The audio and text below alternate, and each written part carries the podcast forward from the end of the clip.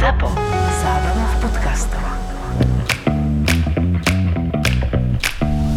Korporátne vzťahy SRO 76. časť Miloško, už nevládzem. Čo nevládzeš láska žiť? to bol vtip. Ale nevládzem chodiť. Veď sme urobili asi 15 krokov od auta. No, a zvládnem ešte tak 5 a potom si budem musieť sadnúť. Som tehotná, pamätáš? Luci, uh, spomínam si, ale si na začiatku 4. mesiaca a ak si pamätám správne, nerodíš budúci týždeň, ešte ti nie je ani vidieť brucho, tak z čoho nevládzeš? Ale veď schodenia. Mám v tele teraz viac krvi. Dva krvné obehy, to nie je sranda. Áno, Luci, viem, teraz si neskutočne dôležitá, tvoje telo je zázrak a vo, takto vôbec to nepodceňujem, len teda k tomu obrovskému množstvu krvi v tele chcem dodať, že naše dieťa má momentálne asi 11 cm. Krvou to nebude. Spávaš dobre? No tak nie je to boh vie čo, trpne mi tá ruka, to som ti vravela. Potrebujem kávu.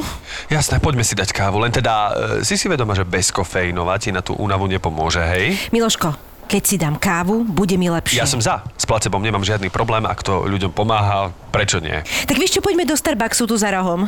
A chceš kávu, či len veľa mlieka vo veľkom pohári? Aha, aha, aha, bože, taký si vtipný dnes. No, neviem, neviem, ešte uvidím, čo chcem, keď budem tam. Dobrý deň. Čo si dáte? Jedno espresso solo vás poprosím ja a e, slečna si ešte vyberá. Jedno espresso solo pre pána a vám nejak poradím.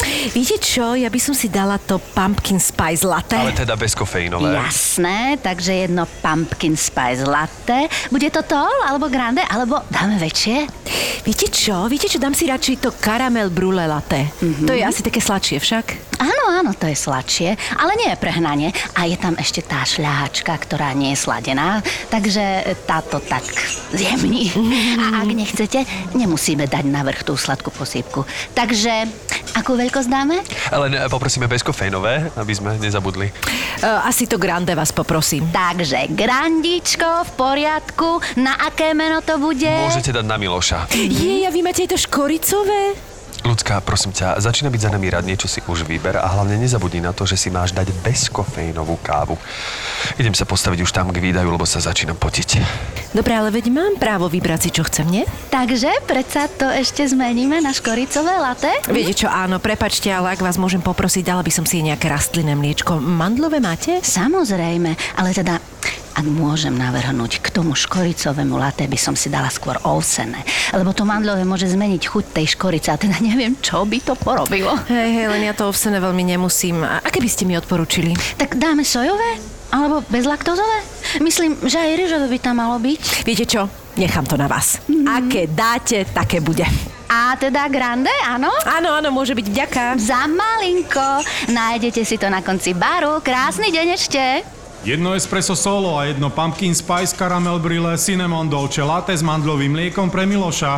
A samozrejme je kofeínové však.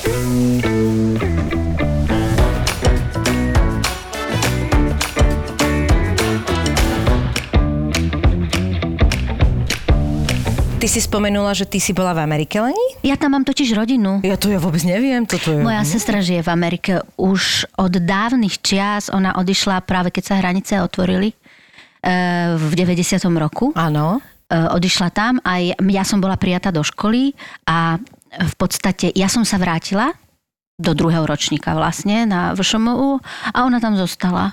Aha. A odtedy tam je. Teda samozrejme, že bola aj tu, ale A je tam tam, a čo tam robí? Teraz sa stará o rodinu, má Aha. štyroch synov, z toho prostredné sú dvojčatka, takže moja sestra žije v Amerike. Takže a- vy máte samých chalanov proste. my, my sme taká rodina, ale musím povedať, že mám nečer v Košiciach, môj brat má dceru, ale po, asi po 15 rokoch sa im narodila, akože majú dvoch synov a dceru. A zase na strane Spišakovcov bolo 8 trpaslíkov, nie 7, ale 8. Potom sa narodila, alebo 7, a potom sa narodila Háta, ktorá žije vlastne v Prahe, takže, Takže sami chlapci. e, takže tam sú sami chlapci. Tak ty si mega užívaš vnúčku teraz podľa No, mňa. ona je vlastne, my máme teraz takú generáciu, že vlastne môj synovec, môj syn, hej, bratranci, majú deti a majú céry. Čiže teraz sa to u nás obrátilo a máme Medu v Prahe, e, teda e, synovcová dcéra a my máme Margaretku, vnúčku. Tak ty si úplne užívaš. Aj... Absolútne, je to úplne iný rozmer. Nie len to, že je to dievča, to samozrejme, ale to, že vlastne ja už som aj zabudla na to, ako som tie naše deti vychovala. Hej? Ale to Že inak zabudneš to- veľmi rýchlo, podľa Áno. mňa však. Dokonca aj takí, vieš, čo majú také, že si urobia dosť neskôr, že majú veľký rozdiel medzi deťmi, tak sú takí tých, po tých desiatich rokoch prekvapení, že a toto sme, týmto sme prešli, lebo Mhm. zabudneš. No. A hlavne vytesníš tie veci, ktoré chceš vytesniť, to tak prirodzene ten mozog robí. Lebo s Lenkou sme točili a hovorí, musím ti ukázať, pozri, zdobili sme s vnúčkou koláčiky a ja hovorím, že ty si to musíš mega užívať, však A toto... vnúčka má koľko? Tri roky mala v septembri, čiže ona už má názor, rozum, všetko a je, je neskutočne dobré dievčatko. Ona je, ja vám môžem povedať, čo povedala teraz vlastne. Teraz tohto roku si vlastne prvýkrát užíva tie Vianoce tak, že všetko vníma. A keď sa jej doma rodičia pýtali, že teda Ježiškovi sa píše list a môžeš si od Ježiška popýtať, čo si prosíš, tak ona povedala, mamka, ja mám všetko. Ježiš, ja ju zožerem. Toto Úžasné. povedala, tak potom s nejakou témou, ktorú nadhodili, tak vlastne povedala, že tak ja už viem, čo by som chcela. Autičko na ďalkové ovládanie. Moja zlatá, Takže ja ju chcem ju Ježiško jej to domov. donesie, autičko, pretože začala chodiť do škôlky a zrejme to, čo nemá doma, autička doma nemá, tak zatúžila po niečom, čo nemá doma. Je, to je krásne. A teraz, e, včera mi prišla sms od Vicky, že, že nie je to zlaté, pozri sa, ja som sa jej pýtala, že, že no povedz, čo nosí Ježiško. A ona povedala, že Ježiško nosí radosť. Bože, ona je z knižky, počúvaj. No, toto povedala a potom ešte niečo s tým Strich má Ježiškom. 15. Ježiš, mami, prosím ťa, ako sa tú maskaru. Ale sama sa oblieka, sama si vyberá veci, sama si kraja, všetko. Ona je strašne samostatná. Ale pretože jej otec sa volá Samuel Samo, tak to zdedila po ňom, že je Áno, že je samostatná. samostat, samostatná. Počujem, možno, môže to byť tým, že má vlastne mladých rodičov, že to je celé také, že možno od nej viacej vyžadujú tú samostatnosť? Asi nie, že? Musí to byť v nej niečo také. Ja neviem, ale ona je, ona je tak, taká čistá radosť a šťastie, že ne, neviem, že či, či to je tým vekom. Podľa mňa to nie je tým vekom, ale tým, tým prostredím, v ktorom je. Lebo to je dieťa, ktoré, na ktoré sme sa všetci veľmi tešili a to ona už zažívala ešte keď mala 11 cm. 11 cm, áno, že to No, už takže- ako plot vnímala. No, takže ja si myslím, že, že, že to je tým prostredím, tým, čo do nej vlastne všetko, všetci vkladáme, to ako ako nemyslím, že vkladáme očakávania, ale Áno, to, čo jej rozumiem, ponúkame, rozumiem.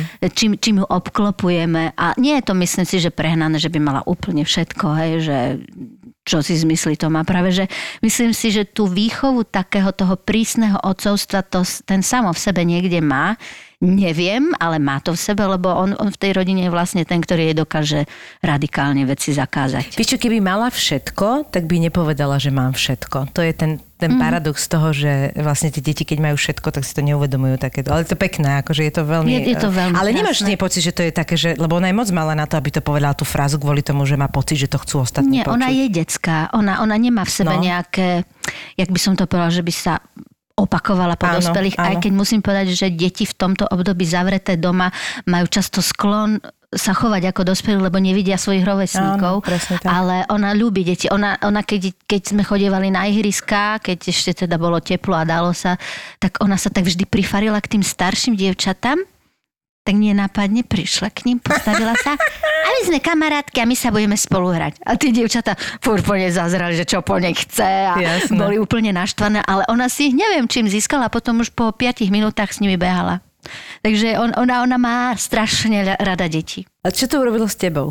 No so mnou to, ja som úplne námeko. Musím povedať, že ja, ona si ma celkom omotala. Ja som vlastne taká, že ja sa musím vlastne krotiť, aby som nebola tá babka, že, že je všetko dám, čo vidím je na očiach.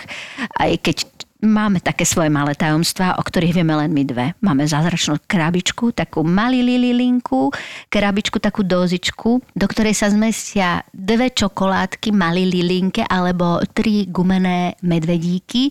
A vlastne tá krabička je vždy niečím takým drobným naplnená, čo, čo môže zjesť za deň. Hej? Akože, Okej. že, že, to, akože naozaj dva gumené nič neurobia.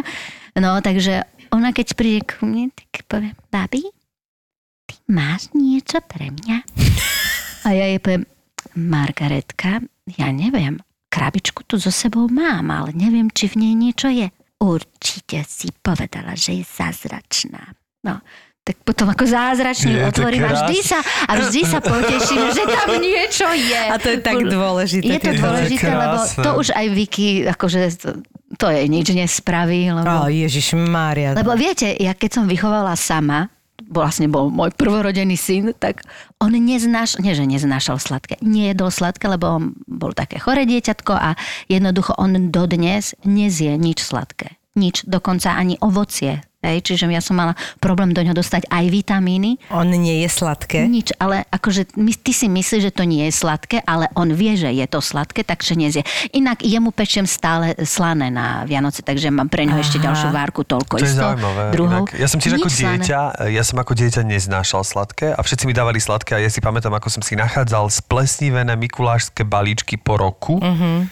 A potom mi už akože pochopili a vlastne dávali mi presne skôr ako keby slané veci. Mhm. Ale musím povedať, že teda do dospelosti sa mi to nepodarilo zachovať, že teraz sa to úplne Matúš, svičilo. môj Matúš teraz... je tiež inak taký, že je skôr naslané. On ako keď si má vybrať, že čokolád alebo čipsy, tak ide do čipsov. No, Alebo akože. môj samo uh, mal také akože tráviace aj gastroproblémy a doktorka nám povedala, keď bude mať 7 rokov, to sa zvykne zmeniť, aj tie chute sa môžu vymeniť a tak.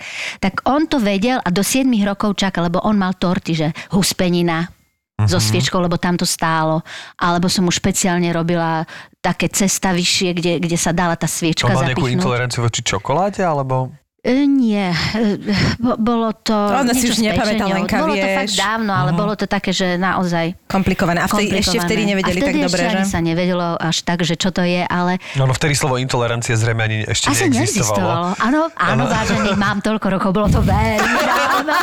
Áno, tento podcast sa bude volať Lenka Berlíková. Spomína. Spomína na slovo intolerancia. No takže on, on keď mal 7 rokov, tak sa tešil, som musela urobiť dve torty, aj sladkú, aj slanú, že, že ju dá. Nedali. A do školky, keď chodil a e, chcel citrónovú zmrzlinu vždy, lebo citrón je kyslý, Áno, ale ona bola až tak sladká, nevadilo, hej? tak mu to tak tieklo a on povedal vždy, mami, ja už nevládzem. Namiesto toho, poveda, aby povedal, že nechcem, tak vždy povedal, mami, nevládzem. Môj Lebo zlatý, normálne až No, A tak možno to má aj spojené že- teraz dospelosti s takým, že možno nie s tým, že by mu nechutilo sladké, ale že takým tým, že keď človek má pocit, že ho niečo mu môže ublížiť, tak si to tak akože ne, ne, nedopraje, nie? Samo si veľmi dopraje všetkého. Teda sladké môžeme vylúčiť, ale on je neuveriteľný kuchár, akože fakt vie strašne dobre váriť, ale len tie veci, ktoré mu chutia, ktoré zje. Ale on je gurmán, on je labušník, on napríklad strašne veľa cestoval po svete. On bol tam, kde my, sme, my sa nikdy ani nedostaneme. Baklavu si asi nedal. Baklavu si nedal, ale vždy chcel niečo ochutnať. Keď bol v Pusane, v Koreji na nejakom festivale s filmom, tak eh, si objednal tie mm, larvy alebo čo, Oj. že do takého kornútka mu dali, hej, a bolo to sladké, tak sa skoro... Mm. Ale Tak všade, povedal, že kde chodil- nevládze. Áno, že nevládze. Ale všade, kde chodil... Prepačte, nevládzem. Toľko chrobákov. Toľko. Takže on, ne, my vôbec nevieme, že bol on v tých krajinách, kde všade bol, lebo vždy mal len fotky z jedál. On fotil iba jedlo. Ani pamiatky, len jedla. To je halus. Takže to bola tá haluška. No ale my sme Lenku ešte nepredstavili, teda ja som spomenul, že meno, My ale sme my sme nepovedali my vždy Lenkine zabudáme predstaviť. eh, Lebo my sa poznáme, to je tak Áno. úžasné, že my sa vlastne... my sa tuto- poznáme, milí poslucháči, takže pozrite sa, vygooglite si to, ale nie. My, si- máte to v, na, v nadpise Lenka Bariliková Spišáková, Lenka Spišáková Bariliková. Povedz mi prosím ťa, vždy to je tá Asi istá najskôr je dilema. meno Najskôr meno manžela. manžela. Myslím, že tak to je. Už Áno? po, po, po všetkých hostkách, ktoré majú dve mená, som Ja- si to ja tak stále neviem, stále No, neviem. Kristina Vaculík-Turianová, OK. eh, Anička Jaka Brakovská, takže, ale ty si... Ďakujem za, vys- za vysvetlenie. Takže Dúfam, vidím, že ty mám- s tým ty si- síce žiješ roky, Ty rokúce, si ale netušíš. Barilíková, alebo Spíšáková Barilíková. Píšáková. Áno. Lebo vtedy ešte nebola intolerancia. No vlastne- tak ešte sa to takto robilo. ale vtedy ja si pamätám, keď som sa išla vydávať, naozaj to bolo veľmi dávno, v- tak v tom čase som hostovala v Národnom divadle, kde mi otca hral pán Laboda. A ten mi tak povedal, Lenka, ste si istá, že chcete byť Spišáková? A on, že samozrejme, pán Laboda, to môj manžel, veď ja ho milujem, to je čistá láska tak. No, viete, aj Emília Vášarieva bola chvíľu horská. že nechajte si svoje meno, že vlastne, aby som išla s tým menom, že vlastne v tom divadle budem Áno. Barilíková. Počúvaj, nedôveroval ti pán Labuda Nie, nie, nie, alebo, alebo No, tvoj to manželovi? v divadle, že, že si, píšeš Barilíková, alebo... No je to tak zvláštne, že ja som aj chcela byť tá Spišáková, ale vlastne vž- vž- dlhšie ma poznali ako Barilíkovú, tak e, mi to tak prischlo a potom, keď som začala učiť, tak som si povedala, že budem Lenka Spišáková. V Brne ma poznajú len ako pani Spišáková, hej, To tam ma vôbec nepoznajú ako Barilíkovú. Na knižke mám dve mená, Lenka ba- Spišáková Barilíková, tam mám myslím, že obidve Na mená. akej knižke? Tak, taká knižka, čo uh, vlastne vyšla také vedecké monografie na základe práce dizertačnej, vyšla taká Ty máš knižku? Áno, sme tam traja autory. Takže, takže vlastne, práve som si spomenula, že asi aké meno tam mám, ale Spišáková, Barlíková tam asi bude. A že obidve si si dala. Hej, hej. No, takže vlastne s tým menom je tak, ale môj svokor, nebohý, uh, bože, to bol jeden skvelý, úžasný človek, Karol Spišák, tak on mal takú prúpovidku. Dovtedy ešte nemal žiadnu vnúčku, keď tá prúpovidka vznikla. Eh, Raz sa ho niekto v nejakej relácii pýtal na réžiu a neviem, čo s tým spojené. A on povedal, že no viete, ja mám takú teóriu, že raz slovo režia, režisér zanikne, pretože bude sa hovoriť, kto ťa spišákuje.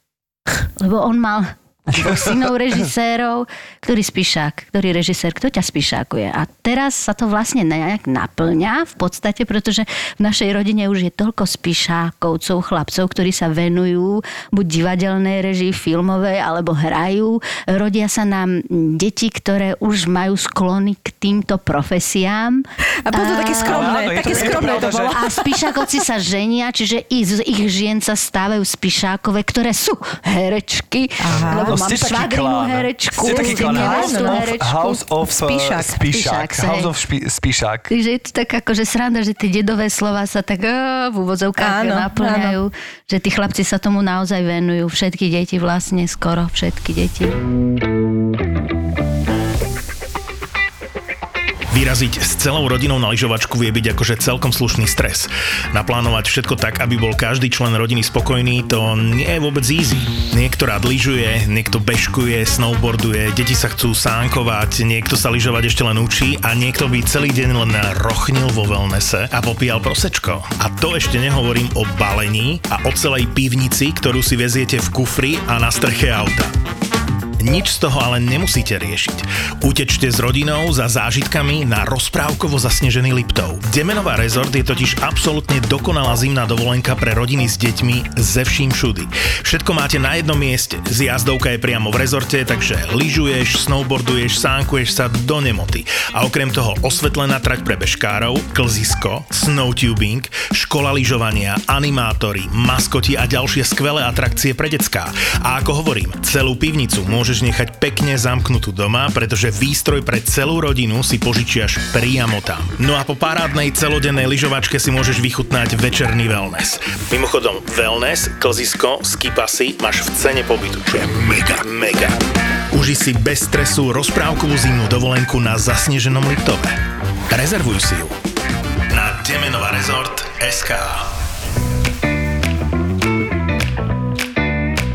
No ale ja keď si spomeniem, tak ja keď som mal, ja neviem, 12 rokov, 11, tak ja som videl svoje prvé predstavenie v živote, naživo hrať hercov a volalo sa to Vietor v kurnách Sasafrasu. Ježiši A tam si účinkovala a ja mám od teba ešte vtedy, ja som bol tak nadšený. Evička Pavlíková tam hrala, ja si to Áno. pamätám. Dobrá šupa bola Eva a ja som sa volala Pamela. Áno, a to bolo vlastne také, jak ala limonádový joe, alebo čo nejaký Áno. divoký, ešte aj pán Doci tam hral. Pán Doci, pán Kíš. Pán Kíš, bolo to krásne predstavenie, bolo to hlavne prvé, čiže ja na to nikdy nezabudnem a potom si pamätám, že sme išli do šatne a som si vypýtal od vás všetkých autogram. Koľko si mal rokov? 10, 12. 11, 12, no bolo to ešte pred konzervatórium, lebo na základe, že si to bol tak silný prvé. zážitok, že na základe neho som sa rozhodol definitívne sa stať hercom. 93. rok to bol. No tak to Wow. som mal 11. 11 rokov, tak dobre som povedal, 11-12, no. Milovali sme tú hru. Bolo to Milovali sme. úžasné bolo predstavenie. Úžasné. Spišakoval to Spišák Ondro. Áno. Takže to bolo tak skvelé predstavenie a na základe neho som sa rozhodol definitívne ísť na konzervatórium, vlastne pozliadnutie to predstavenia. Teda od teba mám autogram ešte ako To je 11 ročný. A doteraz si pamätám, ako si sa otočila na tej stoličke v šatni a úplne si ma tak, áno, samozrejme, rada sa ti podpíšem. A tvoje meno je ako? A je, že "Hm, toto a teraz je napísala, že ešte úplne je venuje Lenka. Barilíková. Uzavrel že si- ten luster, ako som sa na ňom holidala Áno. a mm, spievala som na ňom pesničku, bože to Pamätám si to, však to bolo v štúdiu, viem, že to bolo také arénovité sedenie, ono uprostred keď ste hrali, Okolo áno. stola sa to celé odohrávalo, v strede bolo krúhly stôl. Presne To tak, strašne si to pamätám. Potom som ťa videl aj v predstavení Dohadzovačka. Videl som ťa hlavne aj v Medveďovi od Čechova a doteraz si pamätám si predstavek, si mala čierne vlasy a to gesto tvoje, ktorým si chodila k tomu, k tej ako keby... Modlitebnej, modlitebnej že doteraz no, také to, že dneska, jak som si povedal, že spolu nahráme, tak normálne som začal mať akože takéto výjavy, To vlastne krásne. divácké A ešte ďalšia, ďalšia taká prvotina, čias. ktorú ja mám s tebou spojenú, si vlastne ty si hrala v jednom z prvých seriálov, ktoré sa na Slovensku začali robiť po tej... To bol prvý To seriál. bol prvý seriál, Medzi úplne nami. prvý. Áno. Vlastne ešte pred ordináciou medzi nami bol prvý seriál, to bola vlastne tá doba, ktorá odpálila všetky seriály, lebo predtým boli len inscenácie, Áno. alebo sa nič nerobilo. A vy ste akože za- zaznamenali obrovský úspech vtedy, nie? Však to bola No, že veľká to vec. bolo, to bolo nejakých 150 dielov sme natočili No. a čo bolo na tom najúžasnejšie, že tam sa vytvorila skvelá kamarátska partia. My Mhm. sme spolu chodievali chlapcom fandiť, oni hrávali vtedy hokej Ehm, a boli sme naozaj taká, taká silná zostava. Aj tá babská, aj s chalanmi, že strašne to bolo príjemné celé. Ja si pamätám, že minule uh, som robila s Kristínou Tormovou ona vlastne tiež bola v tom seriáli a pamätám si, že Juz, ona nám hovorila takú srandu, že ona vlastne prišla, bola pozvaná na casting, ale tým, že ona vtedy chodila s Jurajom Bernardom, ktorý bol v Čechách. Oni ho pozvali na ten casting a vlastne, že pozrite aj tú kočku. Ona prišla a vlastne urobila konkurs, oni ju zobrali a potom hrala vlastne svojmu otcovi dceru. Ale oni to nevedeli. A oni, že s kým je? Že, no, že uh, Borisovi Farkašovi budete hrať dceru. A ona, že "Veď to je môj otec. A oni vôbec im nedošlo, že vlastne on, to bola taká, toto na minule hovorila, že ona tam vlastne prišla, oni všetci vnímali ako Bernatovú frajerku a Áno. nikto nevedel, že ona je Farkašová dcera. Že takáto si. komédia, ja, že čo ti hrabe, že to čo je za blbosť? Ale vieš, že ja si strašne pamätám na ten casting. Ja Áno? si pamätám, pretože ja som, ja som v, v ten deň, keď bol ráno ten casting, mala skúšku niekde v divadle Mhm. a ja som tam prišla a v takej, úplne v takej tenzii, prosím vás, mohla by som ísť prvá, lebo ja... Aha, ja čiže tento štýl. Sa b- dostať tam a tam. Že jasné, jasné. A bol tam tuším Láco Halama, ktorý robil ten casting. Som vošla dlu. Prvá, prv, mala som číslo jedna. Že prosím vás, môžeme... No, tak nie, niečo som tam urobila, už si to presne nepamätám, že tam bolo také pritmie, neviem čo. Tak som im povedala, ďakujem, dovidenia. A Láco Halama, dobre, tak sa vidíme. A ja, ja som si tak vtedy povedala, to je tak čudné, akože prvá idem, niekto mi povie, tak sa vidíme. A ja som, ja som tu tak vypustila, ako keď vypúšťate, že pff, Mhm, nič, proste úplne Nič, si hej. A zrazu mi toto prišlo. A ja som si to vtedy neuvedomila, čo to je, lebo to bola skutočne obrovská vec, lebo to sa točilo úplne inak ako dovtedy. Postavil sa kvôli tomu obrovský ateliér a, a podobne. A naozaj to malo obrovské očakávania, ktoré podľa mňa až tak sa nenaplnili, ako chceli, ale myslím si, že to urobilo dobrý štart pre to všetko ostatné, čo sa potom začalo diať v televíziách, že proste ľudia mali robotu. Ľudia mali robotu. No, Lebo my sme dovtedy netočili. Ja som práve mali v tej, robotu, no. v, tej, v tej generácii ľudí, keď ja som skončila školu, už sa, už sa toho moc netočilo v RTVS, ani filmy sa moc netočili. Lebo my keď sme skončili, sa spravilo medzi nami, ale medzi tým boli zase nejaké prestavky, potom až panelák začal. Čiže... My sme vy vyšli- sme vošli do vákua, a ono, ja si pamätám, že nám- nám vlastne môj- Netrvalo možno toľko, že netrvalo 10 rokov, ale, ale minimálne... Ja si pamätám, že vlastne nám Horvat hovoril, Emil Horvat mladší, že vlastne vy máte obrovskú nevýhodu, lebo vlastne nemáte kde odskúšať to herectvo vlastne. Ako televízne, vôbec, Áno, vôbec, áno. lebo oni vlastne už počas školy robili inscenácie a on nám hovoril, že vy ako môžete si skúsiť, vy, vy máte proste len divadelné vzdelanie a ty, či, či sa vám to podarí prehodiť na tú kameru alebo nie, tak to už je na vás. No. No. Čiže oni naozaj boli, uh, mali obrovské školy tým, že už počas toho mohli skúšať aj tú kameru aj všetko. Samozrejme. A ty toto vlastne teraz aj robíš, lebo ty učíš, nie? V podstate moje, moje prvé ako stretnutie ako pedagogické so študentami, to už je dosť dávno. Momentálne učím nie, nie, niečo aj iné, čo, čo, čo som, štu, nie že študovala, však vyštudovala som to herectvo, ale chcem vlastne povedať to, že ja som vlastne v 2009 sa prihlásila na školu, pretože párkrát ma oslovila naša pedagogička, ktorú poznáte, Lula Machačová, srdečne pozdravujem pani Lula, e, že e, aby som prišla sa proste, aby som sa dostala do tej techniky hlasu, lebo mne to nejakým spôsobom išlo a mala som vlastne k tomu nejaký vzťah. A ja som vlastne dospela do štádia, že by som chcela učiť skrz účinkovania v Radošinskom divadle. A poviem vám ako, ak môžem teda, že my sme za rok precestovali toľko divadelných sál a toľko divadelných priestorov, alebo nedivadelných, alebo kultúrnych priestorov, že v každom tom priestore človek musel nájsť tú polohu, aby ho bolo počuť, aby každý večer mohol spievať naživo, lebo my sme tam spievali len naživo s kapelou a aby sme mali v kondícii ten hlas. A ja som cítila sama, že niečo s tým musím robiť, lebo e, nastúpiť v noci do nezohriatého autobusu, cestovať a jedno s druhým, tak cítila som vlastne na sebe, že potrebujem sa nejak dostať k sebe, k hlasu. A vtedy mi to veľmi dobre padlo, keď sme mali e, na tú tému rozhovor, že ja som si vlastne vypracovala vlastne svoj projekt, čo by som chcela, na čo by som chcela prísť. A s tým som vlastne na tú školu išla. Technika v emócii, emócia v technike, ako s tým narábať. Takže vlastne e, počas toho štúdia som e, popri Lule sa učila tie techniky, ktoré ona robí a vlastne ten môj background divadelný, dlhoročný, som si do tých cvičení nejakým spôsobom vkladala.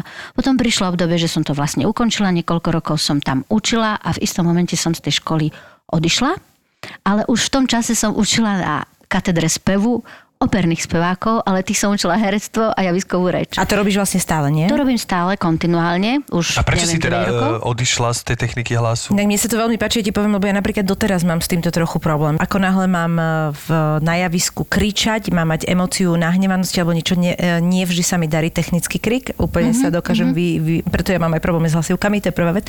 A druhá vec, keď sú komorné veci, obrovský problém s tým mám, aby som z, bola zvučná. Mm-hmm.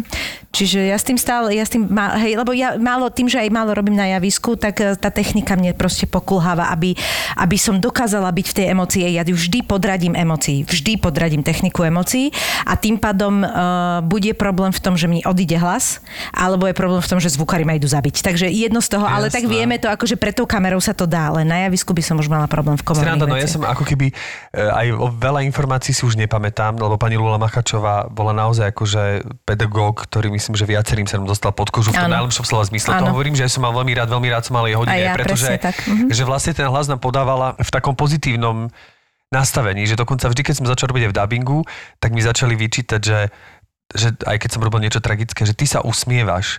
Ale to bolo takéto, ja, že asi hej, lebo vlastne tá Lula nás vždy technicky učila ako keby... Svetlý predný tón. presne svetlý predný tón a niekedy sa, samozrejme, keď e, ešte som nevedel s tým úplne narábať, tak sa objavil aj v nevhodnej chvíli, pretože keď e, človek e, pláče, že je opustený úplne svetlý predný tón, sa nevždy hodí, alebo.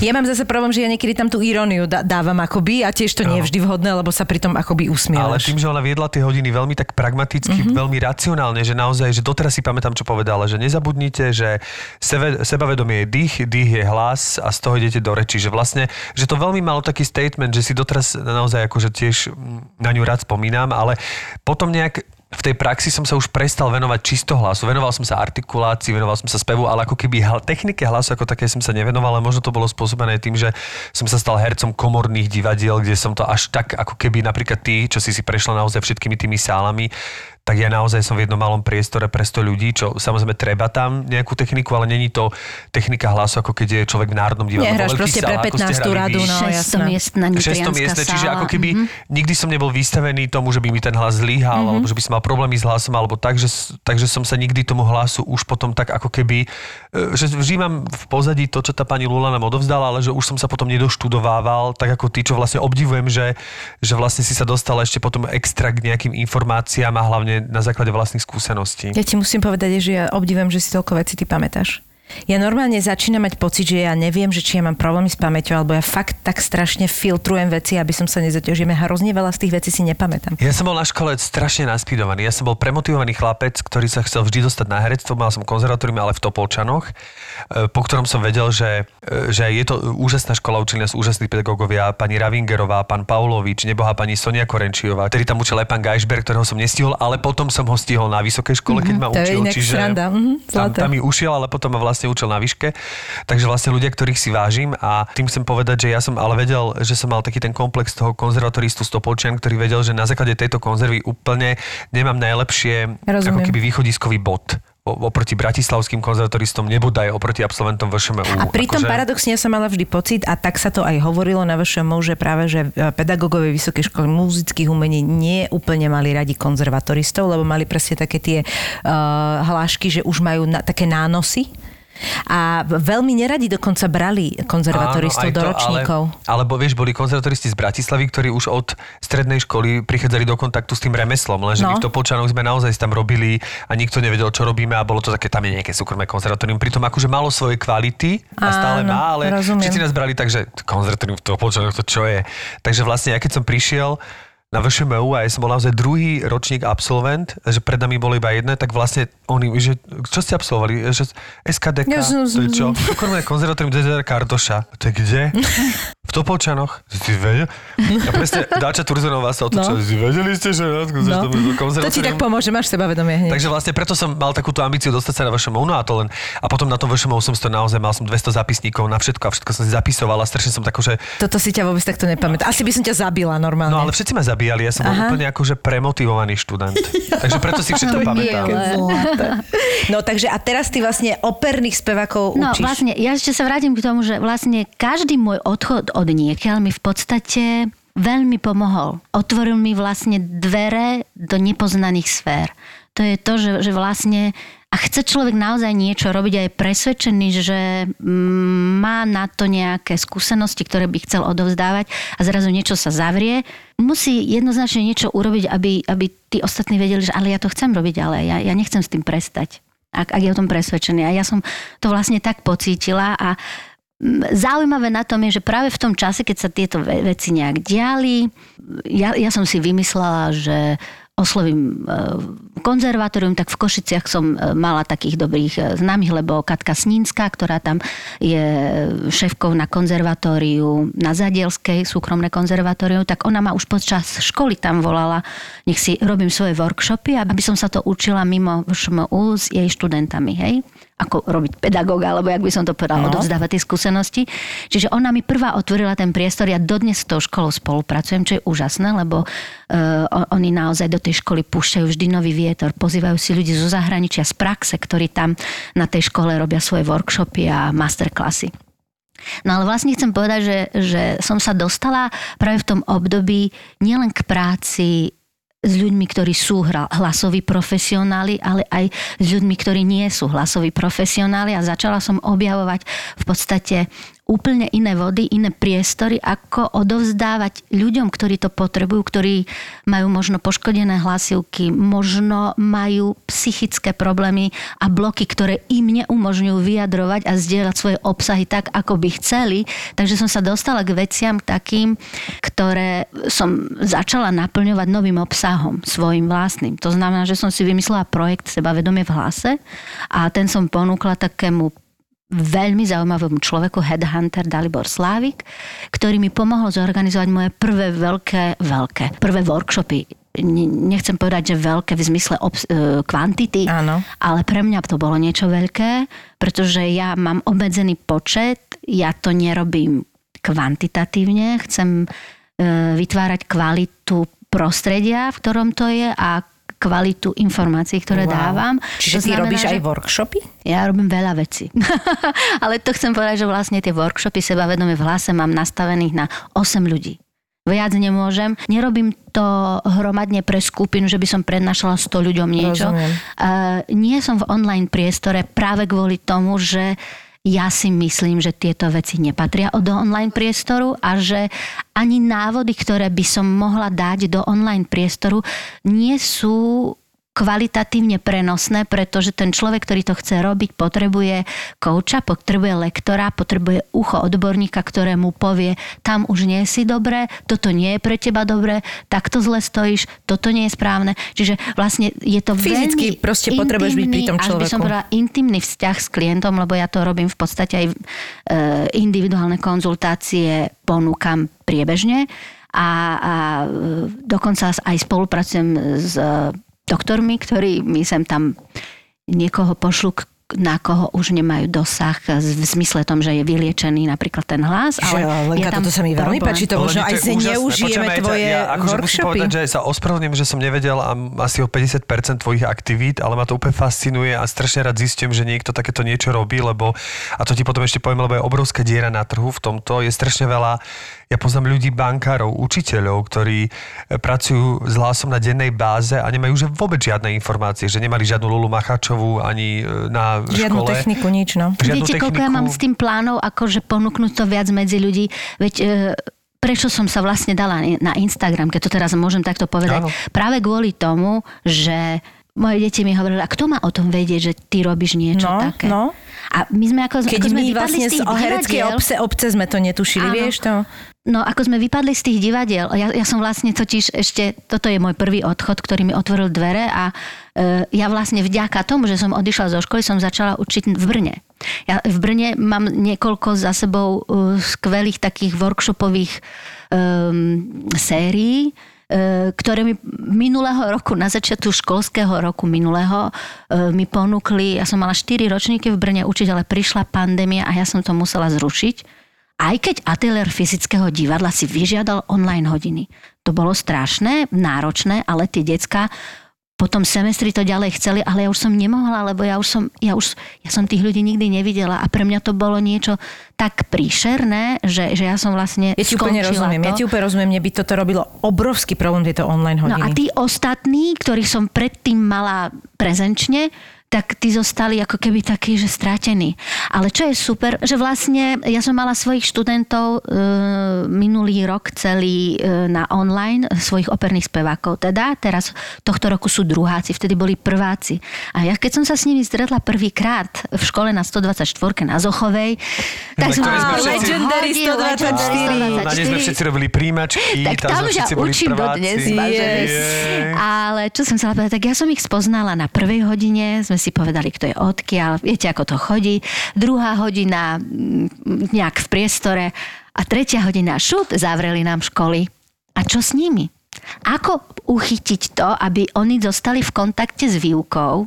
Veď pre Boha, oni sa majú prezenčne učiť, nejde to, čo robiť. Tak som si vlastne vymyslela úplne iný program, to, nemohla som ich učiť to, čo v, tom, v tej v 124 zvyknem robiť, tak som ich umiestnila do kresiel pred svoje počítače, cez, pred kameru svojich počítačov alebo telefónov a začali sme robiť filmové herectvo. My sme vlastne, e, kamera nám bola partner a všetky monológy, kto, som mala strašne veľa individuálnych hodín, a keďže bola pandémia a som nehrala, takže som určila, neviem koľkokrát viac, ako som to mala zaplatené, ale to je jedno, lebo my sme sa všetci vlastne potrebovali kontaktovať.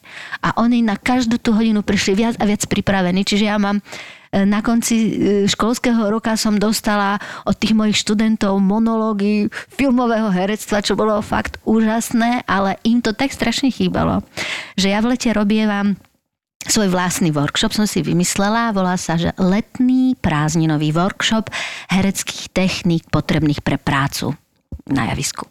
A oni sa mi piati prihlásili, však ich asi sedem v ročníku, hej, piati sa mi na ten workshop prihlásili, že ja som mala k dobru 5 dní z prázdnin, kedy som s tými deckami robila veci, ktoré by som s nimi ani za rok neurobila. To je krásne. Tak už aj tí dvaja sa naozaj mohli prihlásiť. Bože, oni by sa strašne radi, tie dievčatá, ale boli na iných masterclasses o, operného spevu. Takže a, a dodnes vlastne s tými druhákmi robím veci, ktoré by som si nemohla s nimi dovoliť robiť, keby neboli na tom workshope v lete. Takže tieto uh, workshopy trvajú väčšinou takto 5 až 7 dní zhruba? 5 dní určite, keď e, toto leto bolo náročné, lebo ako dobre viete, v lete sa roztrhli termíny. Jasné. V rece s termínmi Áno. a každý chcel všetko, Všetko, hrať, čo nemohli Dohnať, hrať. čo sa dalo. Čiže ja som mala dosť pracovné leto, nejakú premiéru som tam mala, ale naozaj, že e, toto si nechcem nechať ujsť aspoň tých 5 dní. Lebo je to na chalupe, v cigelke, v prostredí, malebnom prostredí, na hraniciach s Polskom, na, na východe Slovenska, nad Bardiovom. Čiže No a k Polsku sa teda dostaneme, ale ešte posledná vec, že takéto napríklad, keby som ja k tebe chcela ísť na takýto technika v hlase, sebavedomie v hlase, hlas v technike a v sebavedomí, tak e, akože môžem sa prihlásiť, hej? Áno, uh, mojimi klientami momentálne musím povedať, že mám aj uh, z prostredia profesionálnych hlasov, nebudem to špecifikovať, lebo to je téma, o ktorej sa uh, moc ako nehovorí, Jasné. ale mám aj, mám aj uh, čo sa veku týka, tak uh, mám aj 38 ročných a to, keď niekto má 38 rokov a zistí, že to potrebuje, ja si to nesmierne vážim. No. Mala som aj starších, samozrejme. Mhm, A, a hlavne viem, že, že tieto veci, v ktorých sa takto pohybujem, sa dajú našiť na rôzne aj kolektívy. Vieš, napríklad, Samozrejme. Ale to nie je len o tom, že to potrebujem. Napríklad u mňa, ja ti môžem povedať, že asi keby som chcela, tak si to nájdem a nejak s tým, keďže s tým pracujem, vedela by som si pomôcť, ale mňa to zaujíma, vieš? A že môžeš strašne otvoriť zase obzory a, dve, a ja to mám rada, A čiže vieš? dá sa ťa aj vlastne, keby niekto chcel nejaké individuálne hodiny, alebo tak ťa môže napríklad cez ten Instagram nejakým spôsobom kontaktovať? aj cez LinkedIn, aj cez A dá sa teda aj na to- indie-pindy hodiny, hej? Akože Áno, dá sa a super. poviem vám, že momentálne som v stave, že čo mne Ježiško tohto roku donesie, je webová stránka Uú. sebavedome v hlase SK budem mať, Uú. takže je to v procese, vyrába sa to. Uh, už, už som proste dala zadanie, takže Lenka by potrebovala aj taký ten svetelný ring, podľa mňa, teraz na online hodiny, vieš? Nechané. Počúvajte, ja som veľký Benjaminek, lebo ja som na Instagrame, koľko som to minulé rátala, Miška? Mesi- dva mesiace? No, asi tak. Dva mesiace a Si veľmi slušne si sa uchytila, ale mám pocit. Poviem, že prvé, moje prvé príspevky mám až, až 6, až 6. Tak trvali, ja neviem, 1,5 dňa alebo 2 dní. Ja, ja som mala strašnú trému, lebo to Jasné. proste... e, A, a, a chcem ten Instagram zamerať práve na túto svoju aktivitu. Jasné. Takže u, uvidíme, že čo to To bude. sa skráti. No, to sa... Uvidíme, Všetci sme tak to začínali bude. teraz už za dve sekundy. Akože verím tomu, že ty nie, lebo si perfekcionistka a že, že berieš tie veci tak naozaj Ale ja keď vidím, čo Ale tam obrúsiš, máš aj ty, aj perfekcionisti Ale ja je to naozaj úžasné. že- Ale ty tam máš všetko, rozprávaš, hýbe sa to videa, všetko. To ja, to, od toho som ja na míle vzdialená. Ja Počkaj, ja som si včera odfočím. urobila TikTok. Si si videl si môj TikTok? Áno, je skvelý, ja som? Miša, ty To si si naozaj hodila Vianočnú gulu a zmenilo sa to na Vianoce. Ja hovorím, Pozor, že... to bol... Ja som si to musel trikrát prehrať. to bol granát. To bol No granát. áno, tak, a mus, mus, no ale akože... Eh, Áno, Vianočná gula akože granát, a hej. ešte som si musel trikrát skontrolovať, že či to není prevzaté, ale že naozaj tam v rohu svieti tvoje meno, že naozaj si to spravila. To som urobila ja normálne. Nie To preto, že by som si nevedela, by som neočakával tento druh. Áno, lebo Števko Akože- vie, že ja mám TikTokový účel, ja to nepoužívam, lebo proste Áno, nemám na to zaskočilo. čas a ja, toto je niečo, čo sa mi veľmi páčilo, tak, tak to bolo. A ja som si to napísala do pripomienok. Števko, ja som si dá pripomienku, že keď budeme robiť Vianočný stromček, že urob si tento TikTok, lebo sa mi strašne páčil, že je to taký dobrý nápad, to je, vieš, aj je to ako keby hodíš ako vianočnú gúľu, ako granát do... že odistíš a do voľného priestoru. A hodíš a potom je strich a vlastne už vidíš vianočnú výzdobu. Že No. je to vlastne To je také ako, že. Ukážem ti že to. hodíš vianočný granát do bytu, Ale vieš, čo bolo vlastne vtipné, že ja som vlastne včera prikašla ten TikTok a ja som si to našla a ja som to akože prevzala celú robila, lebo ja som sa bála, že ti musím zavolať, aby som vedela ako, chápeš? Ale dostaňme sa k teda obrovskej vášni do našej eh, Lenky Barilikovej, ktorá sa úplne ulietava na polštine a to mi Absolútne. vysvetlí, ako si sa k tomuto dostala. Súvisí to nejako s tým, čo si teraz hovorila, že chata pri Polsku? No, možno to aj súvisí, že je to Aha. taká nejaká skrytá súvislosť, pretože dedina Cigelka je v podstate na hranici. Prepačte, to je voda. A trošku Veľa vody. Viac vody. Veľa vody. Len ja, ty máš vodku? Vodu, E, vodku? nemám, ale tiež, e, tiež by som sa napila. mám- Áno, tak to nahrávame. Ja sa ospravedlím, ale korkový štúpal Dneska som dostal zázvorovicu, tak na to Ďakujem, tak sa trošku napijem aj ja. To bol môj glk. No, takže myslím si, že to môže nejak skryto, alebo mm, možno aj nejak v génoch to máme, neviem, lebo moji rodičia sú obaja rusnaci. Ja som teda rusna, rusinka, by som to takto Ozaj, mala a povedať. ťa, e, o, o, to minule som to nevedel presne objasniť, ale ty to asi budeš vidieť, že Rusnáci alebo sa delia na dvoch, sú nejakí Idi a Udi, či ako to je? No, tak teraz si zaskočil aj rusnačku. zaskočil. Sú takí, čo rozprávajú, že ja pedipím a potom jupu dupum. Že... No, tak ja by som to povedala tak, to tak, ako, vtipné. eh, tak ako Slovenc, slovenské nárečia v každej doline sa inak hovorí, tak aj Rusinčina má v každej doline iné špecifika. Niekde sa hovorí sia, niekde šá, niekde ja pidu, ja pidu. No že to, a, ja že sú, pidu, iné pidu. a že sú pidáci a pudáci, ale možno sa to nejak inak volá. No a vidíš, a tieto špecifika ja napríklad vôbec neviem e, rozdeliť, že kto, kto, kde sa ako vraví, pretože ako dieťa som vnímala len tú reč, keď sme prišli do tej cigelky, tak uh, môj detko tak rozprával a je zaujímavé, že ja viem rozprávať rusnacky, keď som v cigelke, ale keď som v Bratislave, sa zmôžem len na pár viet. Ale ja v podstate na tých jazykoch si tak trošku ulietávam, že mňa eh, hrozne baví sa to učiť ja ani nemusím vedieť rozprávať, ale mňa to baví sa naučiť. Napríklad v jednom predstavení teraz rozprávam aj norsky, hej. je to predstavenie celé v angličtine, hrám v angličtine, ale je tam čas v norštine a mňa hrozne bavilo sa to učiť. Ako ja, ja, som, ja pocitujem vášeň, keď sa môžem učiť nejakú cudziu To je reč, ktorá ale je neznáma. veľmi ale tá- extraordinárne, ktoré by to som povedala. Nie je to to, čo ste skúšali s Joškom Vlkom a Stankou Áno, Vlčekovou? čo sme sa naposledy videli v Áno, meste. áno. No. A to je v angličtine. Predstavenie. Áno, celé v angličtine. Nice. Mhm. A v norštine. A v norštine. A, a, a vieš nejakú vetu norsky? Pamätáš si ho z toho niečo? Všetky viem. Tak povedz nejakú. Wärangårda. Vad har du i den packen? Men du ser ikke bra ut i dag. Jeg kan skredder, jeg vet ikke bedre, du blir fornøyd. Du vil ikke ha penger. Skylder deg ingenting. A toto si sa koľko učila? No, viete, čo som objavila, čo sa týka tých rečí? Ja sa teraz totiž učím aj polštinu takýmto spôsobom. Ja som zistila, že keď si to nahráš na diktafón, alebo keď si to niekto nahrá na diktafón, nám totiž prišli nahrávky od Norky, ktorá nám to nahrala. A mali sme aj text, ktorý ako tie na figu, No jasné. keď tam to Áno, nechápeš. No, rozumiem, inak, hej, rozumiem. Tak ja som zistila, že na diktafóne si môžeš Spomaliť. spomaliť reč. Ja. Čiže ja som sa učila Werangoda, potom rýchlejšie Werangoda, Werangoda, Werangoda, Werangoda, Waharu idem peken. A potom som si to zrýchlovala. No ale to sú hodiny, toto nie. Ale ja sa, počkaj. Ja, Teba to baví? Mňa to strašne baví. Mňa to strašne baví. Napríklad angličtinu mi to nahral native speaker. To je Eh, strašne a dobré. Môj syn, ktorý eh, v Brne, Jakub, tak on eh, vie tak po anglicky eh, americkým prízvukom, lebo on tam žil rok. Čiže je on, fluent proste, Ale on áno. je fluently, absolútne rozpráva. A takže že ja, ja proste milujem, keď mi niekto niečo nahrá a ja sa to učím. A ja sa teraz, ja teraz počúvam polské podcasty a ja som si vlastne tie polské podcasty počúvam aj pomaličky a vychutnávam si. A potom som taká frajerka, keď môj muž príde domov a ja mu poviem Cześć, i čo vám kulky s rosołem? Słuchasz polski daily.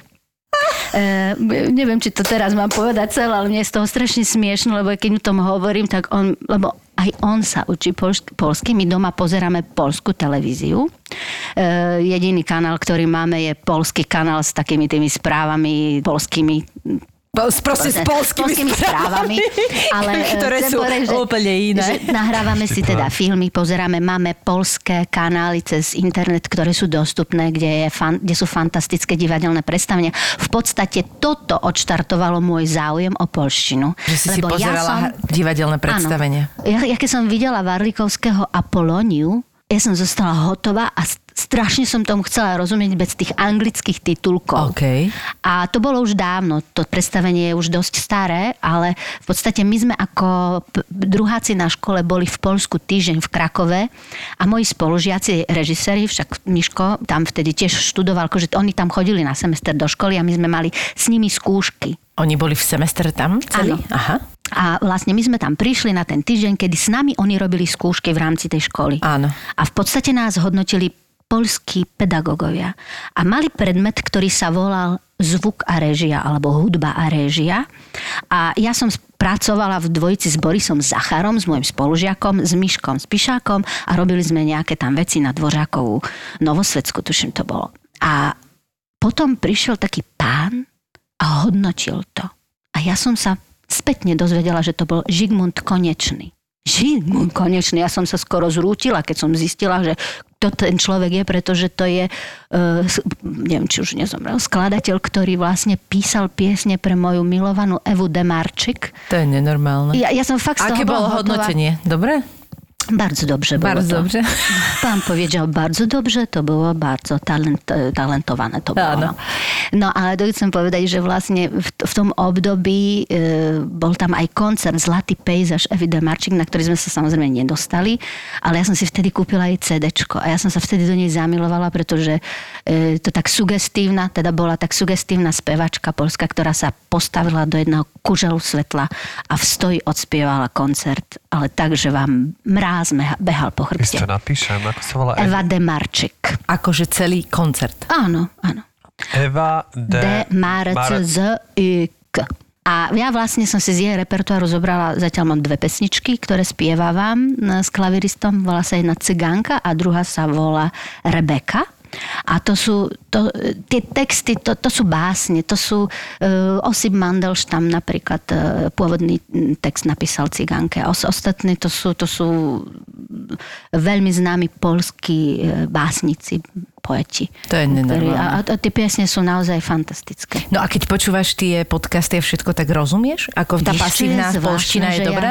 Ja, ja tomu všetkému rozumiem. Uh, dokonca ani ti to napríklad neviem akože presne preložiť, ale ten kontext rozumiem, vieš, že uh, ta książka ukazała się uh, dzięki wydawnictwu Prolog, e, že, že, že zrazu z, z tej vety vlastne Rozumiem. v, vyvodíš si nejaký mm, zmysel. Ale tak a to ja- keď ja to to veľakrát mám- počúvam, Mhm. napríklad Gombrovič. Však hrali sme Ivona Princezna Áno. Burgundská napríklad v Nitre. Ja som nikdy sa o ňom toľko nedozvedela ako posledný podcast, ktorý som počúvala. A zrazu, zrazu som tak sa mi spojili nejaké súvislosti, lebo my ako študenti sme boli dokonca aj vo Vitkacieho te- teatri v Zakopanom na týždeň. A vlastne Gombrovič Tam sa chodívalo, nie, do Zakopaného. Áno, Mhm. oni boli priatelia a teraz sa mi tie veci vracali, aj tie prepojenia s tými všelijakými jeho proste odchodmi z e, Polska, kde musel žiť, ako tam žil, že proste strašne je to, tie informácie, to je niečo neuveriteľné, jak všetko je na tých podcastoch. Je to Ale čo tam, no. úplná halúz je, že ja, my sme hrali totiž to Ivonu princeznu Burgundsku aj na škole, ako tretiacké predstavenie, ako štvrtacké sme hrali Vitkaciho Blázona Mníšku.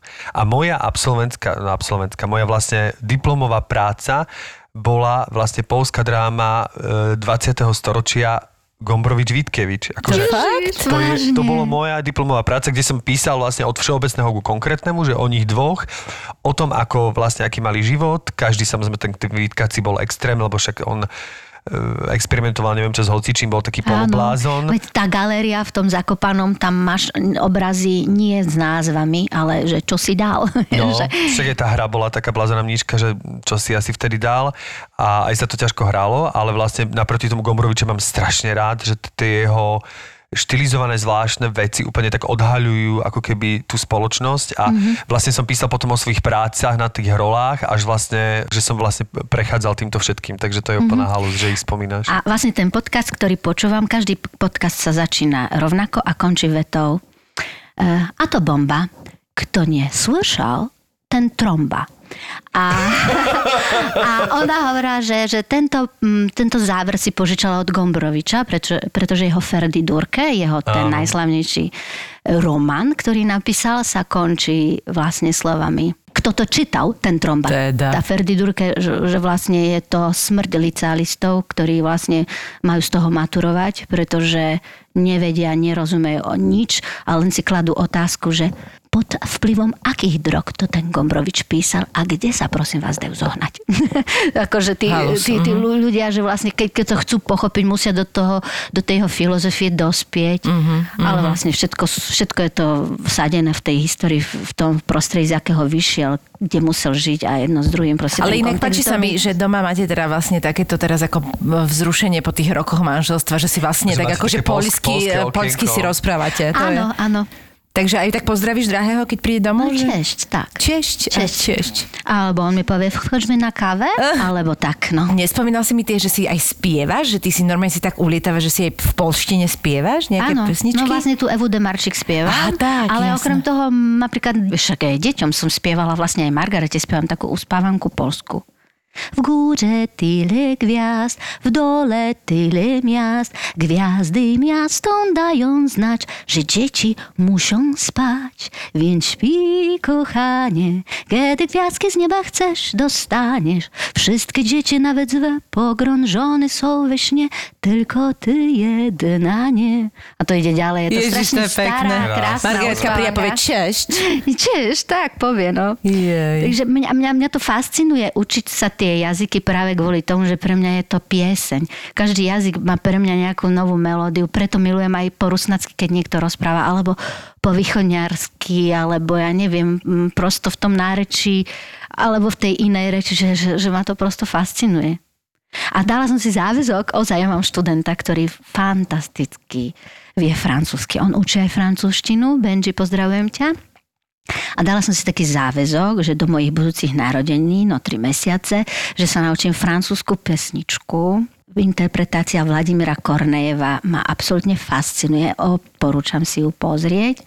Zbožňujem toho človeka práve kvôli toho, toho Kornejeva. On je nejaký miešanec, gruzínec, Rus alebo uh-huh. niečo také. Uh-huh. Žije v Nemecku momentálne, vie fantasticky francúzsky, nemecky, rusky spievať brutálne.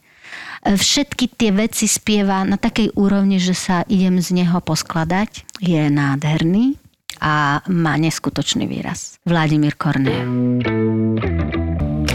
Lenuška, no tak, eh, tak to nám na záver ešte povedz, že teda aké máš, okrem teda toho, že sa chceš uh, uh, naučiť francúzsku pesničku od Kornejova, aké máš teda plány najbližšie? Strašne rada by som navštívila v Poľsku niekedy nejakú školu, kde sa učí technika.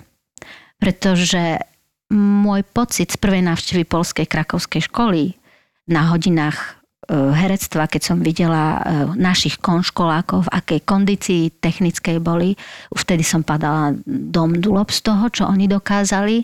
A viem, že tam sa tá technika učí na veľmi vysokej úrovni a e, veľmi rada by som išla na nejaký kurz eh, Kristen Linklater, ktorú obdivujem a podľa ktorej sa snažím učiť a vlastne podľa Kristen Linklater, ktorá je hlasová pedagogička z Anglicka, ktorá založila školu už dávno, ja neviem, 70 rokov a učí a, a, a má svoju školu, kto má lektorov po celom svete, ktorých vyškolí na nejakom tam ostrove e, v anglickom. Tak vlastne jej knihu preložili Poliaci a ja vlastne uvoľňuj svoj głos, ja čítam to v polštine, e, lebo mi je to trošku bližšie ako v tej angličtine. Sice čítam aj po anglicky, ale keďže polštinu mám radšej, tak e, by som chcela v podstate zažiť iný ešte prístup ako ten, ktorý je u nás, čo sa týka výučby To by technik. ti vlastne veľmi pomohlo v rámci tej No mne veľmi pra- pomohla, praxe, pomohla tá už- Kristin Linklater, pretože ja tie cvičenia, ktoré ona popisuje, snažím sa ich robiť tak, ak- aby som im ja rozumela, aby ja som si nimi prešla to, čo treba prejsť, pretože e, tá metóda, ktorú síce tú základnú som chytila na škole od Luli, tak ja za tie roky, kedy už nie som na tej škole a nasávam tie informácie z iných kníh, od iných ľudí, z iných techník, To je veľmi dôležité, e, no. si, si vlastne vytváram ešte viac cez predstavy a cez eh, sensory meditation, lebo to som sa zase v Kanade naučila, ešte iný prístup, skôr taký v- pracovať v plenéri a v prírode a s prírodnými impulzmi. Takže toto je vlastne to, čo robím v tej cigelke tiež veľmi. Fíha. Takže čím som staršia, tým si myslím, že menej viem, lebo vždy sa mi niečo otvorí, čo ešte neviem a e, prepájať to ešte viac by som chcela s pohybom. Pohyb ako... To je veľmi pekné. Pohyb, Čiže tak ktorý- si otváraš mysel a skúšaš Hej, vlastne hej, a hej. ťa to úplne, ale mám pocit, že zo- zožralo, ale v takom úplne dobrom slova No, tak, zmysle. e, tak ako na javisku dokážem cítiť nejaké flow, tak v tej pedagogike alebo v tom, keď pracujem s, s ľuďmi, tak je že to úplné. Ako to To je milujem. krásne. Alebo vidieť, že ťa to naozaj baví. Držme mi si palce, aby som mala tú stránku. e, A tak stránka, Lenuška, stránku budeš ľudí. mať. Daj nám vedieť, keď budeš potrebovať stránku a stránka sa dá urobiť veľmi rýchlo, to je to najmenej. To už sa robí, už sa robí. Miluje variť, miluje sa učiť cudzie jazyky, rozumieš akože tieto prepojenia. Dokonalosť. Ako povie. Dokonalosť. Mne sa veľmi páči slovo polské čekavostky. To je čo? Niečo také zaujímavé, kuriozitky. Kuriozitky, Čekavostky. čekavostky. Ešte si nás mohla viac naučiť, sme to nevyužili tuto. Ešte povedz ešte nejaké slovo, ktoré sa ti páči. No, bože, ich tých je strašne veľa. Neviem, nejakú básničku by som vám mala povedať, alebo což také. Počúvate, veď ja som skúšala s Poliakmi. No. Veď ja som skúšala v tým, e, e, tým z Polska e, povolanie pápež v Nitre. Robil poľský tým choreograf Jaroslav Stáne, Katažena Želonka, jeho asistentka a Jerzy Jan. Grotovský, ale to sa mal tiež Jerži, ale nebol to. E, Je- Jerzy, vlastne on, on, oni mali také dobré slovo, že môžem to asi povedať, že Môžeš. keď bolo niečo fantastické, bravúrne, táto bolo zajebište. a Dá si to teraz zajebište celé na konci. A, áno, a vlastne což tam, což tam zrobíme, to bolo Jeržikové. Zrobiš tam, což tam, což tam i będzie dobrze. Ideme ďalej. To je tzv. prístup na salame. Niečo tam Áno. zahraš, baby. To je To, vlastne je to na aj teba. slovenská politická Áno, Áno, áno, Což tam, áno. což tam, Což tam, což to, bol naozaj ako for, lebo ten Jerzy bol akože absolútne, on nabúral všetkým stereotypy, lebo nikoho nepoznal a to sa mi strašne páči. Ja preto rada robím s ľuďmi, s ktorými som nikdy nerobila a preto rada teraz vlastne už nie som v tom divadle, čiže teraz som už na voľnej nohe a vlastne sa teším z toho, že vždy niečo vznikne a Což vznikne tam, to což ľudí. tam. A což tam, to, což tam zrobíme, že zajebiš to. Lenuška, fantastické. Ďakujeme ti, držíme ti palčeky. držíme ti palce, no. Ďakujem, aby, hlavne, aby všetko koláčov. bolo prezenčné a ešte teda musíme povedať, že my sa teraz ideme pustiť do vianočných koláčikov, ktoré donesla Lenka, ktoré aj zdobila so svojou Margaretkou vnúčkou. Takže ďakujeme ti Ďakujeme krásne. veľmi pekne. Držíme palce, nech sa ti darí aj v sebavedomí, aj v hlase a hlavne v tom, aby si odovzdávala tie všetky svoje informácie novým a novým ľuďom, aby sa to naozaj dokázalo, teraz to hovorím dobrom, ale naozaj pragmaticky uživiť, pretože si myslím, že je to niečo, čo si zaslúži byť akože Absolútne. povšimnuté a naozaj, však ty si aj vynikajúca spevačka, čo sme nestihli, iba sme to tak naznačili, čiže máš toľko ako keby Diapazon je to úplne proste. darí možno aj na medzinárodnej báze, pretože zase môžeš priniesť, povedzme aj do Polska niečo, niečo, čo je naše, niečo, čo je iné, niečo, čo je tvoje a môže to byť zaujímavé. Minimálne vysvetli v tom Polsku, že už by mohli aj viacero hlasov v tom dubbingu používať, že bolo by to fajn. Ja vám ďakujem za pozvanie, veľmi sa teším, že som tu mohla byť s vami a že som vlastne objavila tento skvelý podcast, pretože ja som dlho nebola na Spotify a, a vlastne Spotify mi v podstate otvoril iný vesmír. To Áno, sme ale na- inak to nájdete na nás aj na Apple, aj na To sme na, Google. Apple, na Google, ale zasa calm down, akože opatrne. pomaly, pomaly. Pomaly, pomaly, pomaly. Ďakujeme ti krásne. Ďakujem bardzo. Títo dvaja vám konečne povedia, koľko zarábajú influenceri na Instagrame. No povedz, daj sumy, ohúr má, že... No dobre, mám to, dali? mám to rebríček. Títo dvaja vám povedia, či je Facebook skutočne už mŕtvý. Nie, ja mám Facebook rád. Fakt? Fakt, Ja, ja ho fakt. fakt, nenávidím. On Mne nám, to vôbec vieš, ak nám robí nervy, vieš, ak nás sere. Je tak, myslíš, akože z pohľadu, z niečo, pohľadu agentúry. v kuse no, niečo nefunguje, v kuse ti niečo zakáže. Obaja šéfujú digitálnym marketingovým agentúram, To, čo máme spoločne, že Peťo je teda jednak úspešnejší, starší a krajší. Ale paradoxne na málo čo majú rovnaký názor. podľa mňa spravil dobre. Fakt? myslím aj, za- si, aj, že- normálne, aj za 60 miliónov Myslím si, dobre? že za 5 rokov bude vysmiatý a bude hovoriť, že to bol obchod jeho života. Fakt. Ver mi. Gabo a Peťo sa v podcaste Buzzworld bavia o všetkom, čo je online, social, viral, digital. Ty máš obľúbené memečko? Dô- Dôležité je byť zohratý priateľ, keď nahrávate podcast. Od prvej fotky na Instagrame až po čínsky algoritmus, ktorý naštval Donalda Trumpa. Od toho, čo bolo na začiatku premyslenej stratégie Marka Zuckerberga, Teraz všetkým marketerom zasvietili oči, že jak sa dajú vypnúť komentára na Facebooku. až po okopávanie zemiakov na mesiaci s Metom Damonom. Je to ako keď niekto povie, že predáva pozemky na mesiaci a teraz ten mesiac akože rozparceluje a ty si tam kúpíš tisíc metrov štvorcových a on povie, že no si jediný, kto si tých tisíc metrov štvorcových na tom mesiaci kúpil, ale nevieš tam ani zaletieť, ani tam akože posadiť zemiaky, aby si tomu metovi démonovi pomohol. My sme ZAPO, zábava v podcastoch a prinášame ti novinku. Podcast o tom, ako fungovali, fungujú a budú fungovať sociálne siete. Podcast o minulosti, súčasnosti a budúcnosti digitálneho sveta. Počkaj, mohli by sme product placement v tejto Že- show robiť spôsobom, že tá firma nám vždy zaplatí až spätne potom, ako ju spomenieme. Ja budem písať teraz do. Napíš, napíš im, že máme to nahraté a že nepustíme to von, kým nezaplatíte. Takže ak počujete tento podcast, zaplatili. A preto sme takí vysmiatí. Presne. Daj si do uší nový podcast v produkcii ZAPO. Buzzworld. Buzzworld. ZAPO.